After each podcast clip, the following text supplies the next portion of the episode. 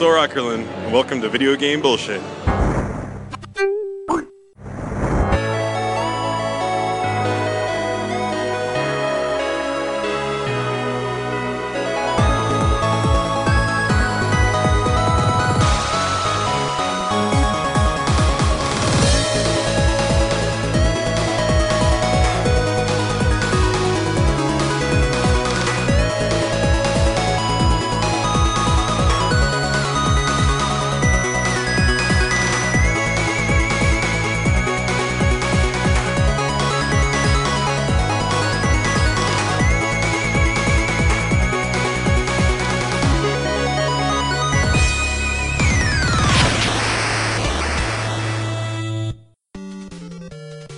This is Jeffrey Wittenhagen. I'm an author of multiple gaming books, including collector's guides for both the Nintendo and Super Nintendo.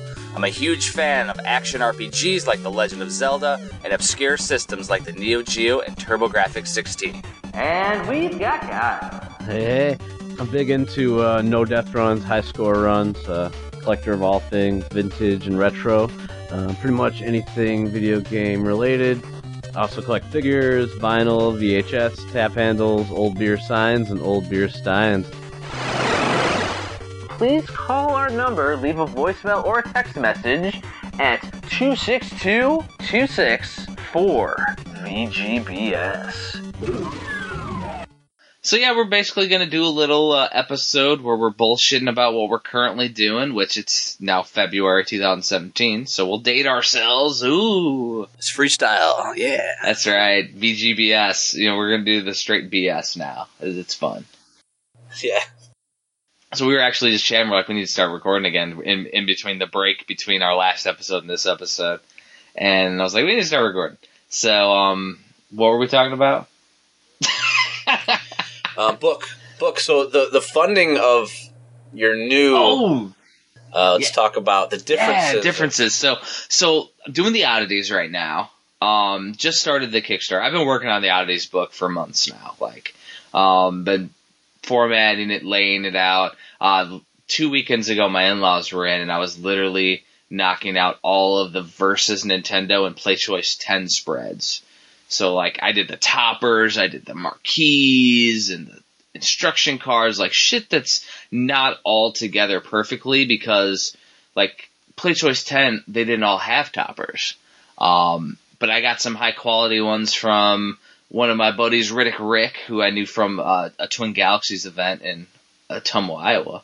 Um, but like, I was able to get some high quality ones and actually recreate them how they should be, which is cool.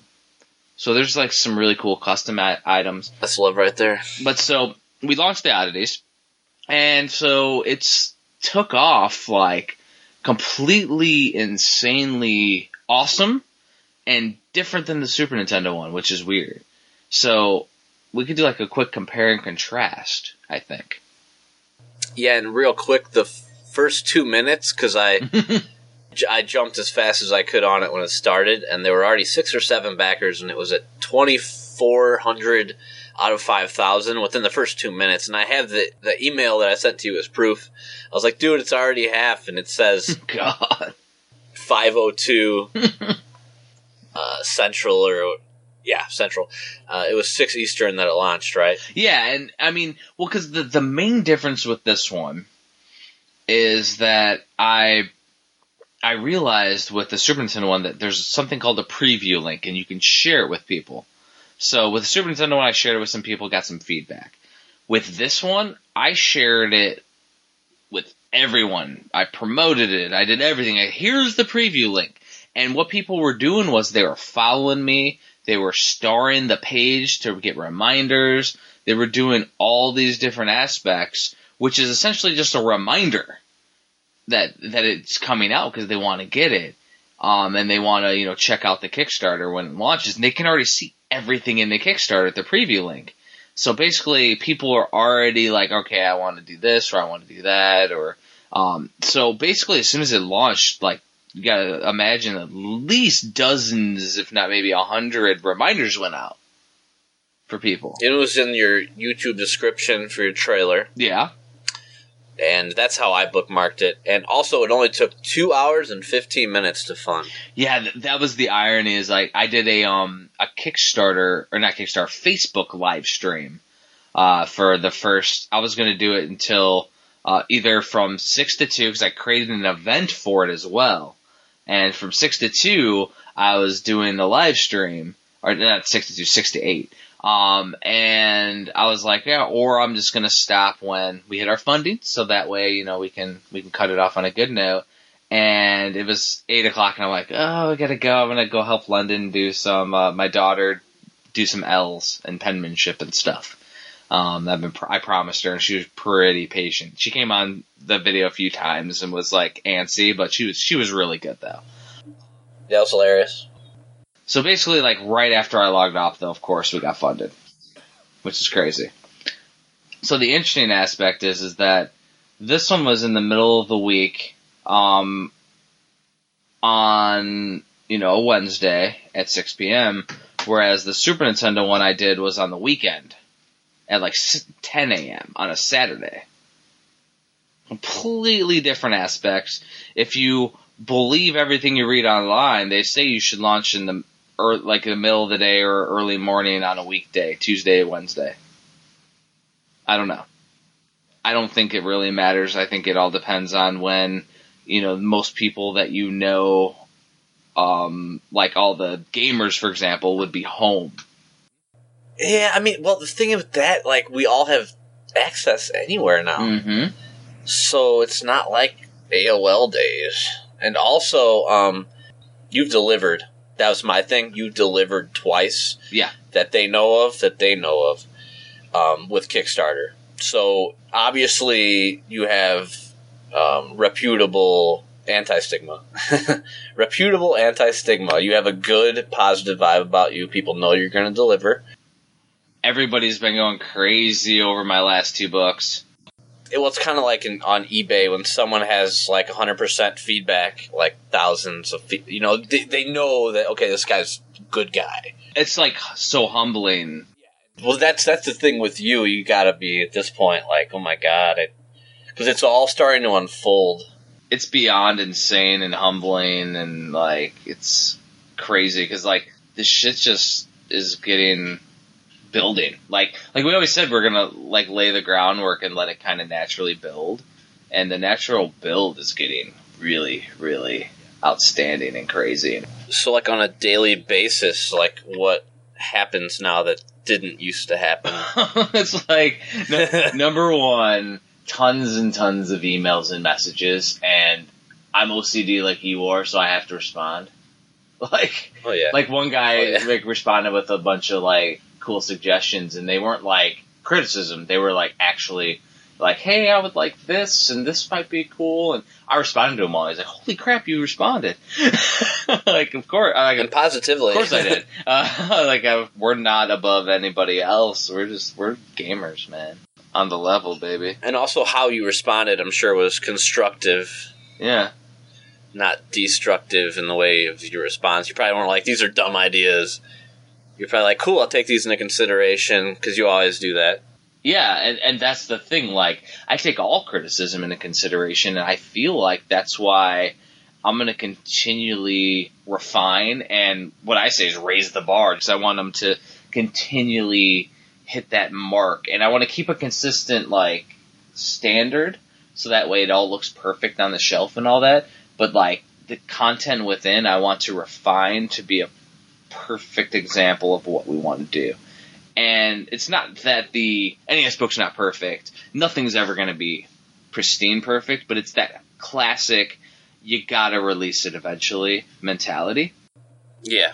And then once I go to Kickstarter, I'm very, um, you know, military minded, gotta get, meet the standard, gotta get it out there. So like, I'm good making the book and all that until I go to Kickstarter and then it's like, alright, I have to get it out by this date. So then I start putting in extra hours. I start making it a standard. That's why like my standard was to get the Super Nintendo books out by December. I missed it by a couple weeks with both books. And the second book wasn't even started when I finished the Kickstarter.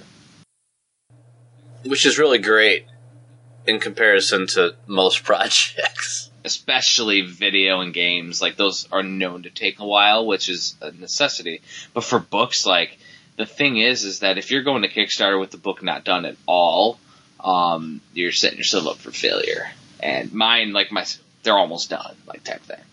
Right, and it's just crazy because it shows it's kind of like what we were talking about offline, where I think the majority uh, procrastinators, like the people at both of our places of work, Mhm. the procrastinators, and they just uh, once you once you know and you have that you have that tunnel vision, you know, and you're fucking like laser sight, and that's the key, you know. It's the classic thing that a lot of people ask me. They're like, "How do you have the time to get those done?" I said, "Little by little." Like when you're binge watching complete shows on Netflix, I'm just knocking out a couple layouts, and then I'll go binge watch a couple episodes instead of the entire show. That's a great point. Like how much time do people waste that they don't realize they're wasting? Tons, tons. because they're alive too. I mean, there's 24 Yeah. hours in all of our days. and it's and it's most days I spend time with family before I do any of that. Yeah, and like I did the math. It takes about six to eight hours of editing for one podcast episode with music and everything. Hmm So six to eight hours times, you know, what we have so far. We, I found time, you know. I guarantee there's people listening. It'll only take me one hour.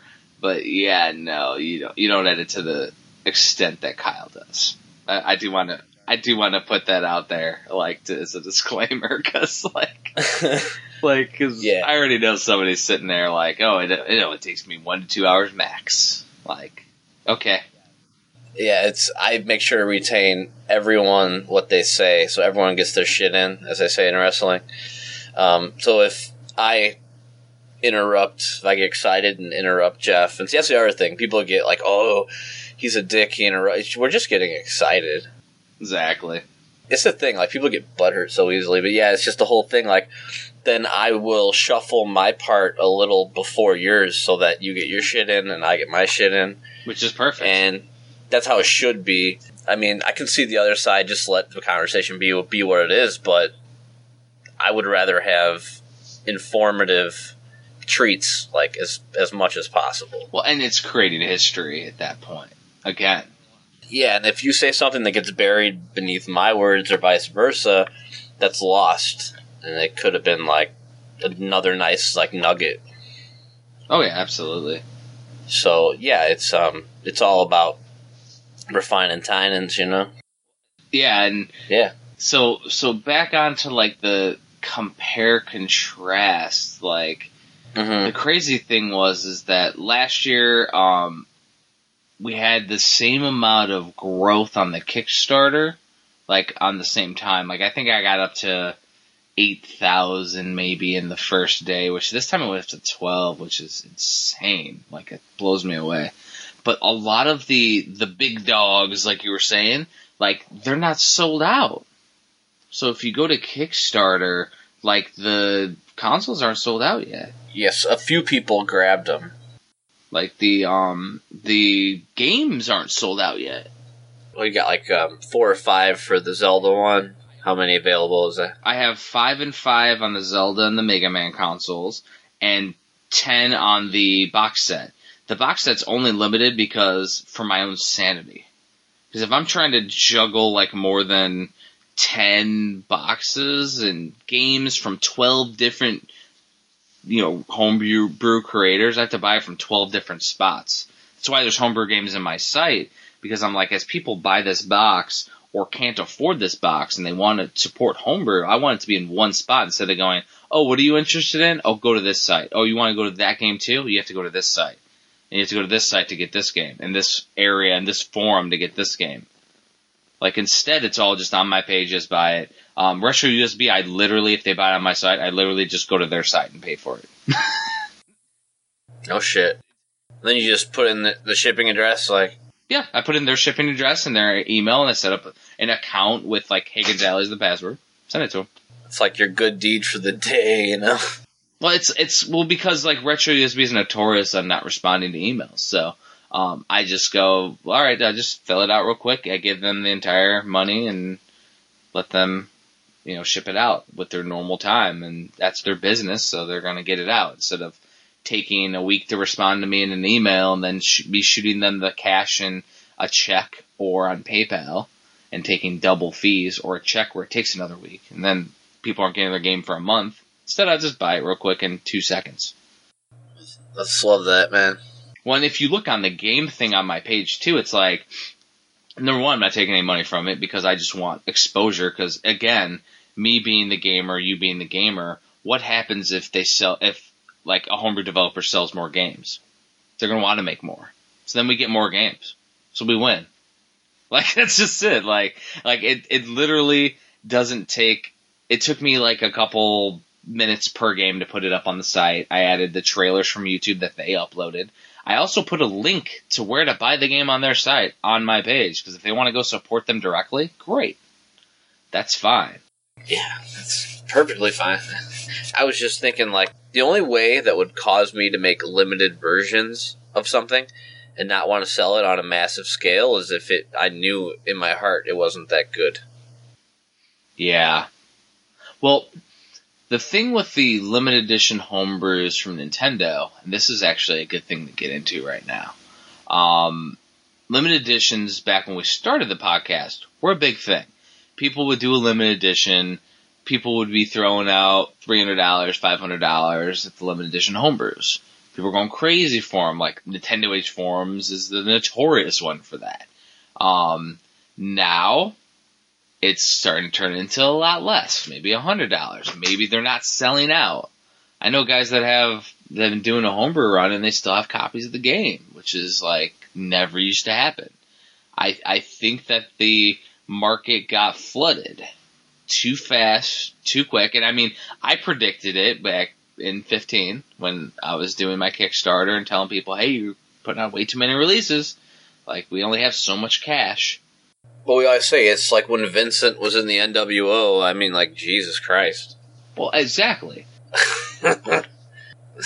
And when they just keep on adding more members, like it just loses like meaning. It's like art where someone draws like a streak, sells it for five hundred bucks. Like you just take a shit on a fucking canvas and sell it. Like now the homebrew developers aren't getting three, four thousand, five thousand dollars for a limited edition release, and they're having to literally sit on product that they've created. Um, and it's it's not just because they're not really just selling; it's a lot of the big spenders got out of it. They got burned out. the whales Yeah, the whales. swam away. like the classic Gwyndian who used to buy everything. He was at Portland and selling off his entire collection, including homebrews. Like he had my, he bought my beers from me. He had my beers selling them at the convention. Like I saw my Hagen's Alley homebrew beer that I made. I'm like, why is that up there? That's crazy. wow, never thought you'd see that. like Jesus Christ, man. Small What the hell? world. Like, but he had stuff like like labels that I made. He had a sheet of the labels. I definitely still have that somewhere. I gotta. Where the fuck did I put that? That's here somewhere. Yeah. But like that so so all those whales got out. So the thing is though is that like so if they're not able to to make that kind of cash and they're used to it, now they got to figure out a new plan. And like for me it's like, well, I just want to support the community cuz I want the games cuz if the games dry up to where they're making money, they may get demotivated. So I'm like, well, what if I bring more like I've wanted to do a homebrew book just for me, for you, because it's like one of those things where nobody's seen it all side by side. All the the games, all the screenshots, everything. It's it's fragmented across the internet in a million places. Like it, this has been the hardest book that I've ever had to research, the homebrew part. Each limited edition spread takes me 15 to 20 minutes max. Like just to find a picture. It was like when I was trying to research search Morrison's death. I was like, had to read three people's stories and then compare all their stories against each other, and it got like, Yeah. yeah, it gets colossal in scope because you want the facts. Yeah, and it's it's insane because number one, you got guys that are releasing games like your um your bows and your kev bots and those guys that they if they have a 12 limited edition, and this is what helped kill the limited edition thing. Say they do a limited edition 12, a month later, you'll see in the forum, oh, here's my prototype. Oh, here's the special edition prototype. Here's another. Like they're, how many are there then? If people are paying three hundred dollars and then they see another one and another one and another one, Kills it. it kills the momentum and it's Special. like I literally Aura. like wrote down all the different ones for certain games and there's like five different versions for a game. Um and you know each one was with the intention and then you'll see crazy stuff like um what is what's the one that I saw that freaking blew my mind? It was a game that oh it was it was Rob's three in one pack for Sly Dog Studios, the limited edition one. Because Rob was on VGBS, said he would never do a limited edition. He did one, and then I got outbid by Bo, Sole Goose Productions, Mm-hmm. and Bo made the freaking carts. So yeah, because he's a productions company. So that is eBay shill bidding. Well, that's against what I would think Rob's morals and ethics lie. You you would think, but like, but that that was the thing is like I literally collect the games, and and you know have displays and highlight them and do articles on them and write about them and I'm you know now doing a history piece on them in a book like to get everybody's work out there, but it's like I'm I'm going to like have to note things like that that hey in the community you have people that are making them that are also collecting them. I mean, so like he outbid me. Uh. And I didn't get one by like 10 bucks or something. And so I didn't get a copy of that game because it was limited, quote unquote. But like, it's so crazy when you, when you see like, oh, and here's the limited edition, here's the, the, the developer's copy, the prototype copy, like, so many, and here's the Christmas version. That was the other thing that that, that Kev Bob was a, a Christmas version of the, the limited edition game that there's only so many of. What's it, the label? What's the variant? Is it a programming variant or just the label? label and a white cartridge. Painted the cartridge white and did a Christmas hat on the freaking label or something. That's it. Like, that's it. Damn. That's It's insanity. And the thing that's weird too is that like, like that spot helped kill it a little bit. It's all like at the same time, like all helped drive it down, but it's like, so I'm trying to bring more light to it. So I'm just hoping that like, at least with the, the homebrew book, like incorporated it into my main series, it's not just a niche homebrew book where it's like mainly homebrew collectors and then are going to get it. It's going to be all gamers because this is li- this book's literally games you haven't played. So it's challenging you. Like find a game. I, I guarantee you, there's a game in my book that you haven't played. I know there is. Like with the whole homebrew thing, like I had a list of 400 games, and then I talked to somebody, talked to Rachel uh, Weil, and she made um, this fortune teller game that everybody was talking about a couple years ago. Say, oh yeah, I have three more games. like what? Like yeah, here's this, this, and this. And some of them are like demos with music and stuff, but that's a game she programmed. So would you say is it getting to the point where Konami, Capcom got to where it's like we can trust retrotainment games, you know, made Halloween eighty five and eighty six, where it's like if if I can make a game and release it, it doesn't have to be good. So that's where I think that's like the first layer of uh, of novelty wears off, where it's like, well, a lot of these games aren't amazing, so it's cool that they're a homebrew, but then beyond that, are they any good? So there's a sect. There's there's sectors. Let's hear about it. So you have your your homebrew developers, right? So they're all different developers of all different skills, layouts, styles. It's like like an art piece. You have good artists, you have decent artists, you have not so good artists, but they're still an artist. That's what you have. So, like, some people are good at playing games, some people are okay at playing them and just have fun, and some people aren't good at playing games. Like, It's the same thing. So, my book, I'm not distinguishing that. I'm not doing that, but there are the retrotainment that are making full NES ones. Mega Cat Studios making full NES games. Uh, Sivak, KHAN Games, Like a lot of these guys are making full games. And then you have ones that are making novelty items. I mean, Retro Scribe with Beer Slinger said he's just making a, a novelty. He just wants something cool. Because that's when we when we asked, you know, there's a whole podcast thing where we wanted high scores. He's like, I'm just making something fun. Like you have that. So as the quantity increases, the quality has to increase because I got if I'm going to buy something, it has to like be awesome or more awesome than what I currently have. Like, so it's like an evolution. Well, it's it's like a um, it is an evolution, but it's never going to evolve if that makes sense. Because you have Retrotainment and even Joe Granato, like they have people that are gonna make NES games, Super Bat Puncher, um, that they're going to raise the bar, and those people and programmers and companies are going to get better and better. However, you're still gonna have somebody who just gets into the hobby in 2017 and starts making a game, and they're going to do another game that's a simplistic homebrew that's a single screen little easy thing or a demo of or moving around a sprite and doing some collision Will that eventually hit uh, Contra versus Kid Kool, where you, you have that sect of like awesome programmers, and then you have this little guy that comes along, and it's like, well, why? Well, I'm just gonna stick with Konami. Like, oh no we're we're talking another dichotomy between that kid kool is your mid ground we're talking contra versus taboo the sixth sense here color a dinosaur So I think that's where it's going to lose value on the low end because the novelty of owning a homebrew will wear off. and it, it, it that's where the the term homebrew is. I've talked with Tim from Retrotainment at uh, MAGFest. He's like the term homebrew is terrible,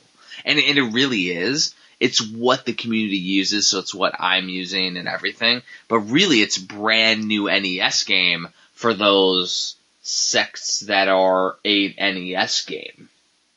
Like that's your brand new NES game. However, you're going to still have your color of dinosaurs, your small mini games. The thing is, though, is that it's going to be up to the person onto what they elevate to that high level. So somebody may not consider Quadrolords, for example, which is on Retro USB, as a top sect. Other people that love Atari style games will love that because that's essentially Warlords with a four player. You can do four Voss controllers and play Warlords on your Nintendo.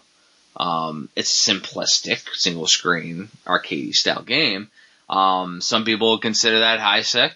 I would consider that fun arcadey, but I would put that in that middle ground. So now Halloween 85 comes out. Halloween 85 is a full NES game. Changes everything. Well, Battle Kid Fortress of Peril. That was really, that was like the first big game changer. That was 2010 that, that Sivak did that. Like Super Bat Puncher did a demo. You can tell that that's going to be a full game. Legends of Owlia, full game action RPG like Zelda. Mystic Searches that Granato's doing is a full Zelda style game. Rob Bryant's Rob Bryant's The Mad Wizard. That's a full NES game. Well, even like once the bar's raised, then I'm looking at these other games, and it's like they could have done so much more. So that's where the the Konami like Konami's like, let's get Leonardo, Raphael, Michelangelo, and Donatello, and have them make games. But the the problem is, is could they have? Because you're talking with the homebrewers, like it's the talent level. It's like that's all that maybe that person was capable of. Well, so my point with that, I guess, is like, so it's like me buying Halloween 85 versus, like, you know, a one screen little ditty, and I'm still paying $50 for both of them. That's the problem that I see. There's no differentiation between the top tier and the low tier because everybody's putting their heart and soul into it. They still they're still spending a lot of time programming even the simplistic stuff. It takes time. They just aren't Leonardo da Vinci. That's that's why Konami had to exist. Well, That's exactly. why Capcom had to exist. I feel like that's going to be an issue when Joe Normal or just Joe Hardcore NES Collector sees all these games in my book and goes, okay, so these are the physically released ones because I'm splitting it by physical, digital, um, limited editions, and upcoming. So they see the physical ones, but even in the physical ones, Cornball Cocksuckers is in there. The joke game that was one Yeah. of those that Fire and Ice. was when you know this, the market started to get flooded. But it's a it's a joke game. It's a single screener with like multiple little games. But like that's there.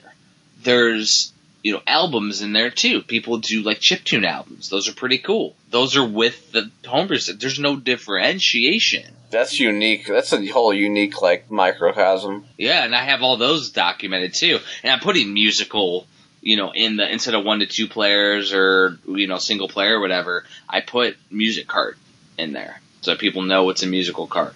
But um, but like Joe normal, like just Nintendo player sees all these and does what you do and buys Haunted 85 or Haunted 86, and then the second game they get is Cornball Cocksuckers. It wouldn't be that one because of the name but like gets a game that's a single screen little arcadey game. Right. Maybe blow blow them out or beer beer slinger looks freaking cool. Let me buy beer slinger. There we go. We can pick on Beer Slinger. And- he gets it and he beats it in one set setting. It's like okay, well that's a homebrew game, and it's a negative connotation yes. not a full gaming experience. But it's also like if I buy an NES and I go to the store and there's Contra and Kid Kool, and for whatever dumb reason I buy Kid Kool, I go home and I'm like, NES sucks. Well, and and that's it. So Negative connotation. negative connotation. I could have bought Contra, and for the rest of my life, NES is the greatest thing ever. Like like we said in that one episode, with the nostalgia, sixty two, like everything changes everything else. So if you would have picked like the shitty NES game, you might have hated the NES. Yeah. I think my idea. You, you know how with the Super Nintendo I did the hearts for like my favorites or our favorites or, and all that? Yeah, yeah, yeah. I think I'm gonna do like a little Nintendo cartridge. And put it on there and like these are my recommended homebrews. Oh yeah, like a little icon. That'd be cool. Little icon. And basically those are gonna be the ones that are indicated that are like to me must owns Mm-hmm. for all gamers, not not homebrew collectors, but all gamers. And I can do that through all four sectors. Because even with the digital only, like if you have the ROM, the, people will put it on a cart. Like these, most of the developers are cool with it. Um, and if not, then you can at least play it on a ROM on your your hard drive or whatever. Yeah. But that's the thing, though, man. It's like Recommendations. it's crazy because and then you got other issues like there's people in the community like Piko that get negative connotations Piko Interactive and yet he has a homebrew that's in the box set that i have that's called quest forge and the game's amazing Yeah, it's almost like an. I just had an insight. Like that's why Nintendo included Super Mario Brothers with the system gotta have the best yeah, it's like here's something awesome. So when you, that's what's funny too, because then it shows like the licensed quote unquote, the quote unquote seal of approval.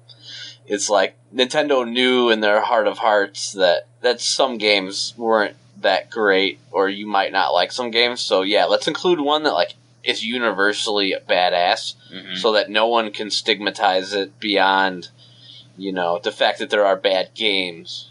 yeah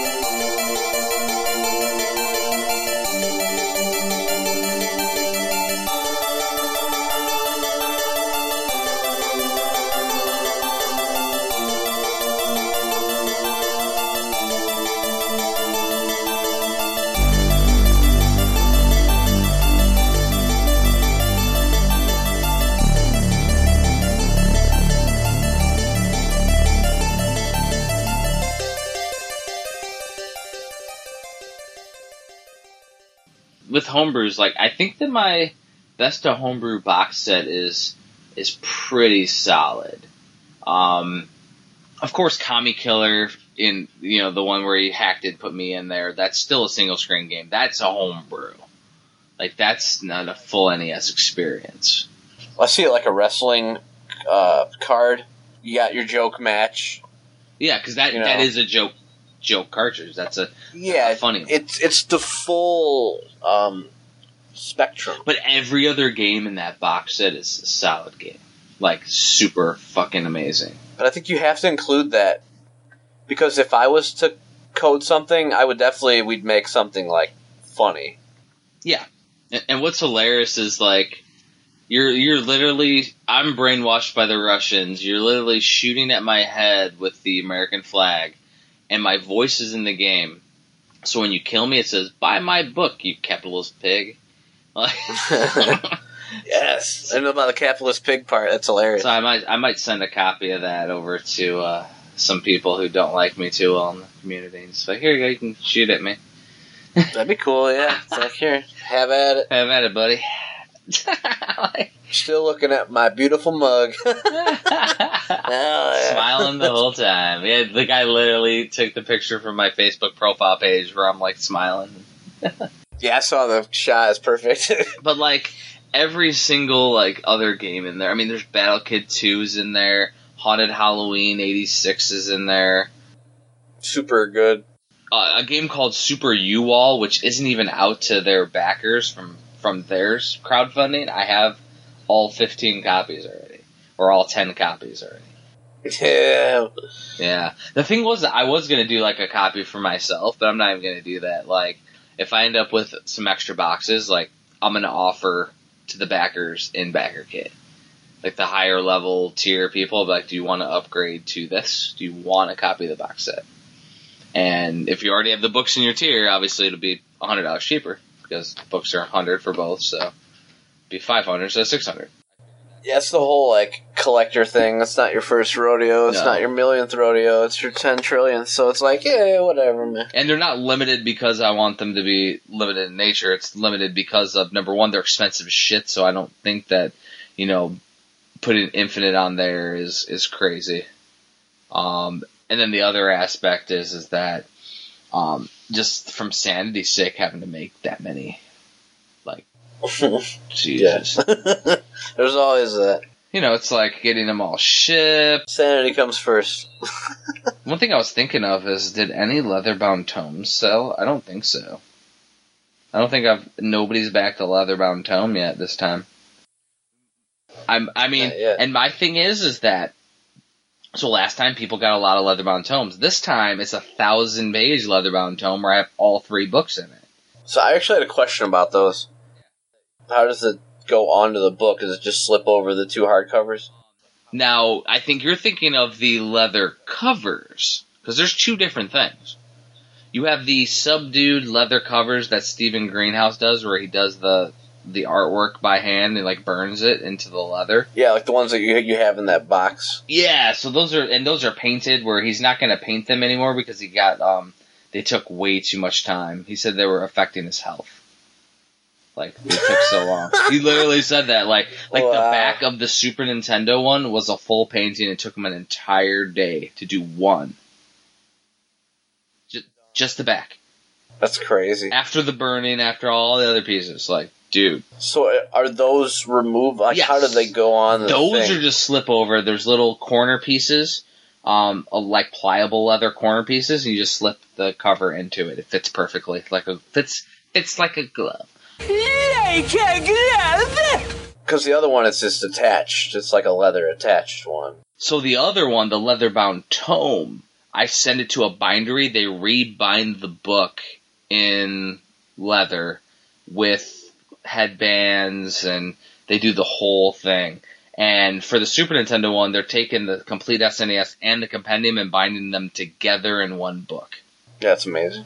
So it's seven. It's 750 pages. So with this one, they're doing the complete NES, the oddities, and the Nintendo Compendium all together. So that'd be a thousand pages.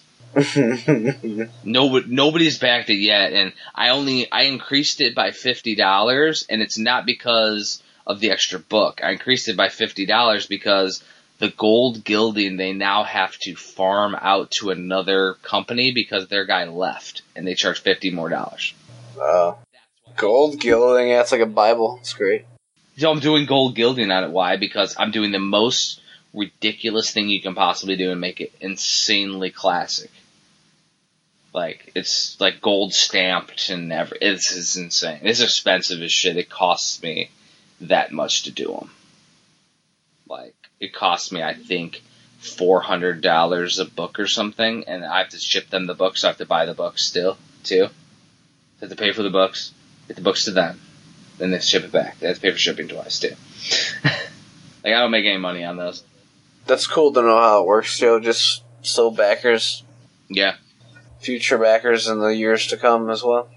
sure. Because I mean, well, the thing is, if if nobody backs this one, like, I mean, I I buy one for me, and I already have the complete NES plate for when I did the sample, and those cost like a few hundred dollars just to get the plate done. Um, because it's metal plate. I might get one for me and then just have them mail me back the plate for it. and it'll be done. Like, I'll have to mail them back the plate if I want it done. Oh, But, like, if they're in Milwaukee, too, so right by MGC. Might have to go give them a visit. for sure, dude. Affecting his health. That's crazy. Back so so with so with this one, Wow. his leather covers are only the subdued, which they look awesome too. The subdued ones, without coloring. He's like going insane. well, yeah, think about it. Like yeah, dude. A whole day, like a lot of people wanted one, man. a whole day of editing, and then that's one like. Well, that's kind of like what the podcast is, huh? Yeah. no wonder I'm crazy.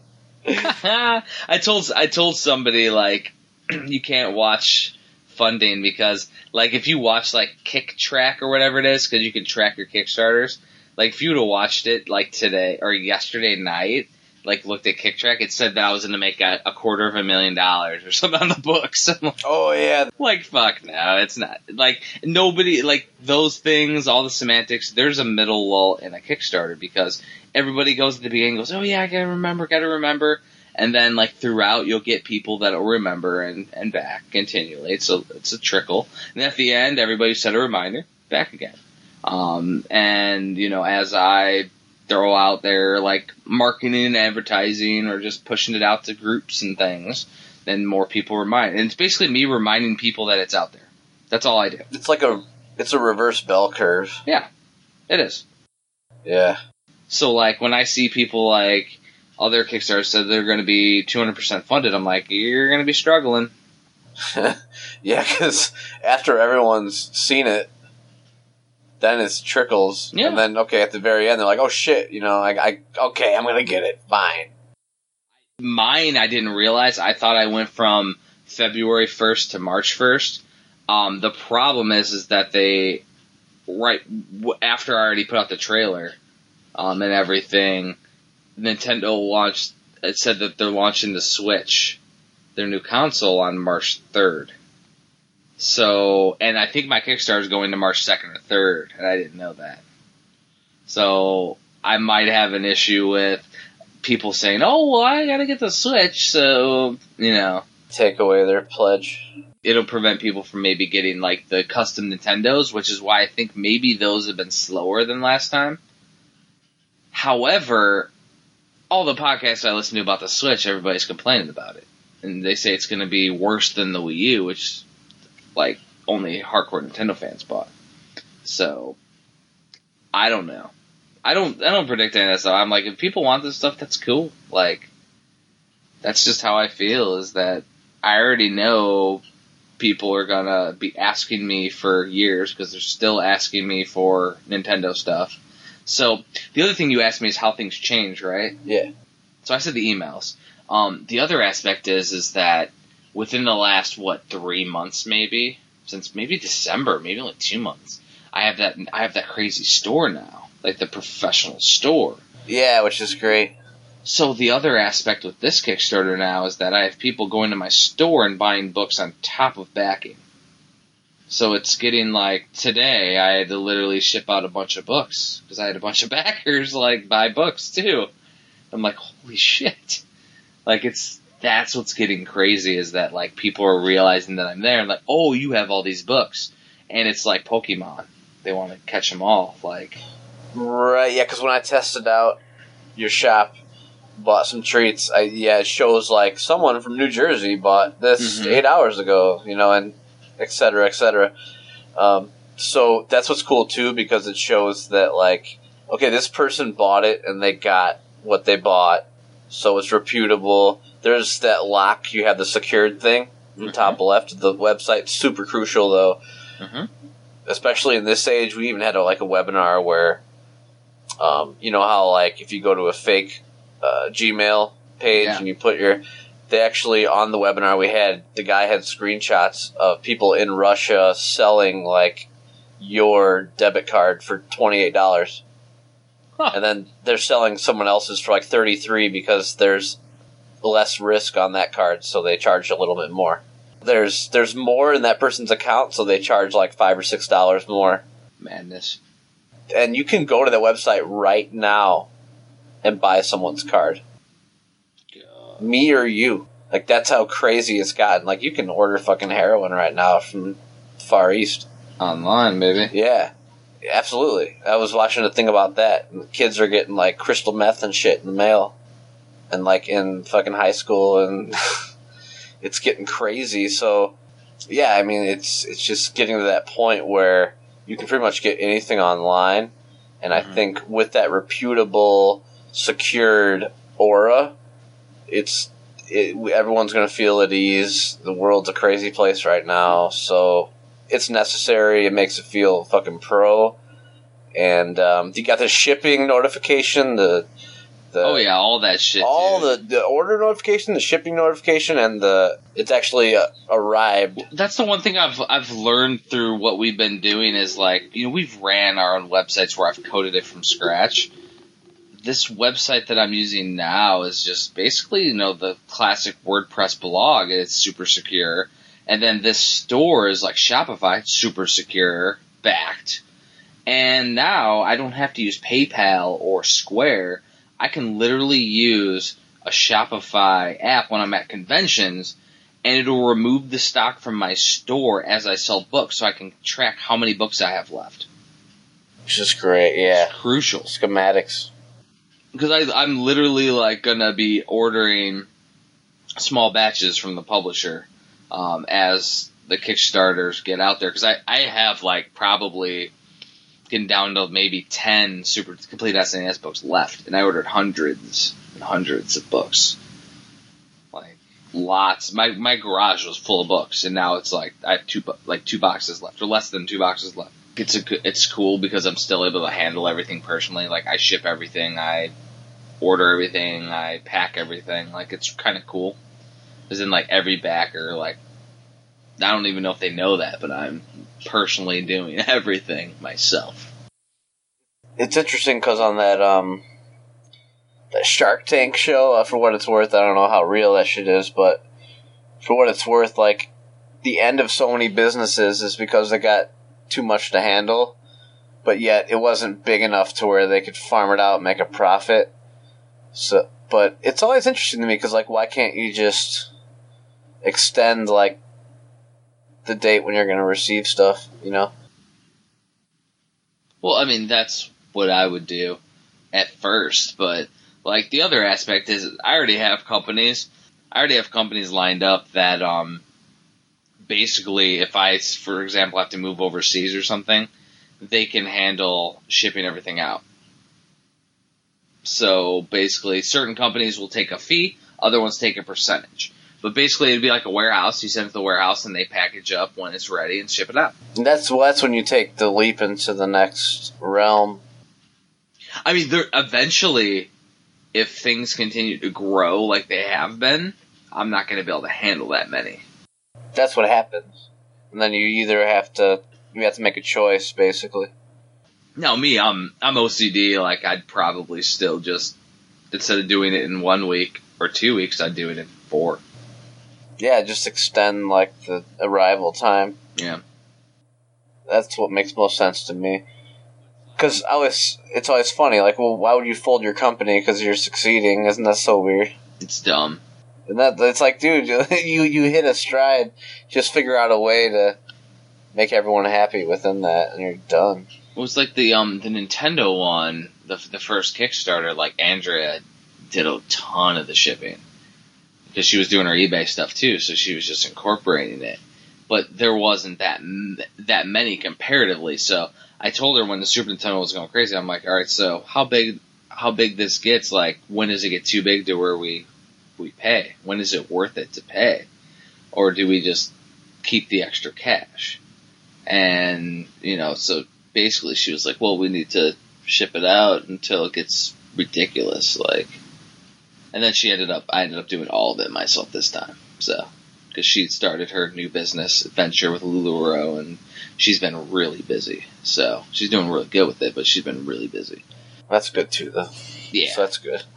But my thing is, is after I handled it all, I'm like, well, it's it, it's tough. It's not easy, but I don't want to farm it out because I'm like, you get that whole satisfaction, that you know, accomplishment when you're done. That's all that whole like Vince McMahon mentality. Like, no time for sleep, no time for sick. Mm-mm. Gotta fucking do this shit. Everybody got that Christmas funk or whatever it was. We're all sick. I was, I was good. I was still working on stuff.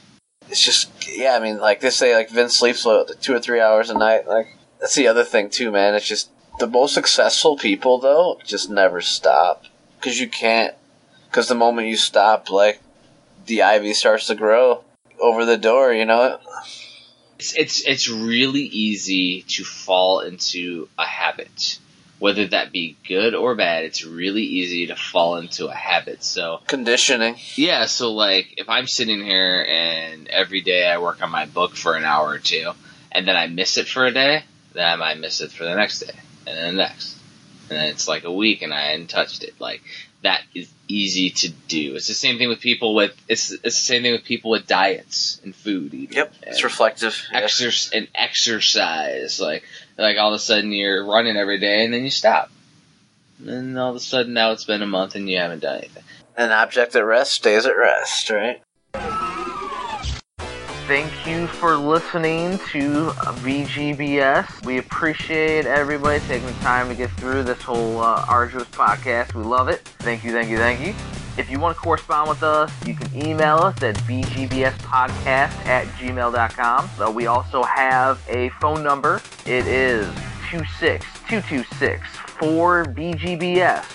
You can leave us a voicemail, shoot us a text message, um, whatever you want to do, correspond. Also, comment on us, shoot us a message on Facebook, Twitter, Google Plus.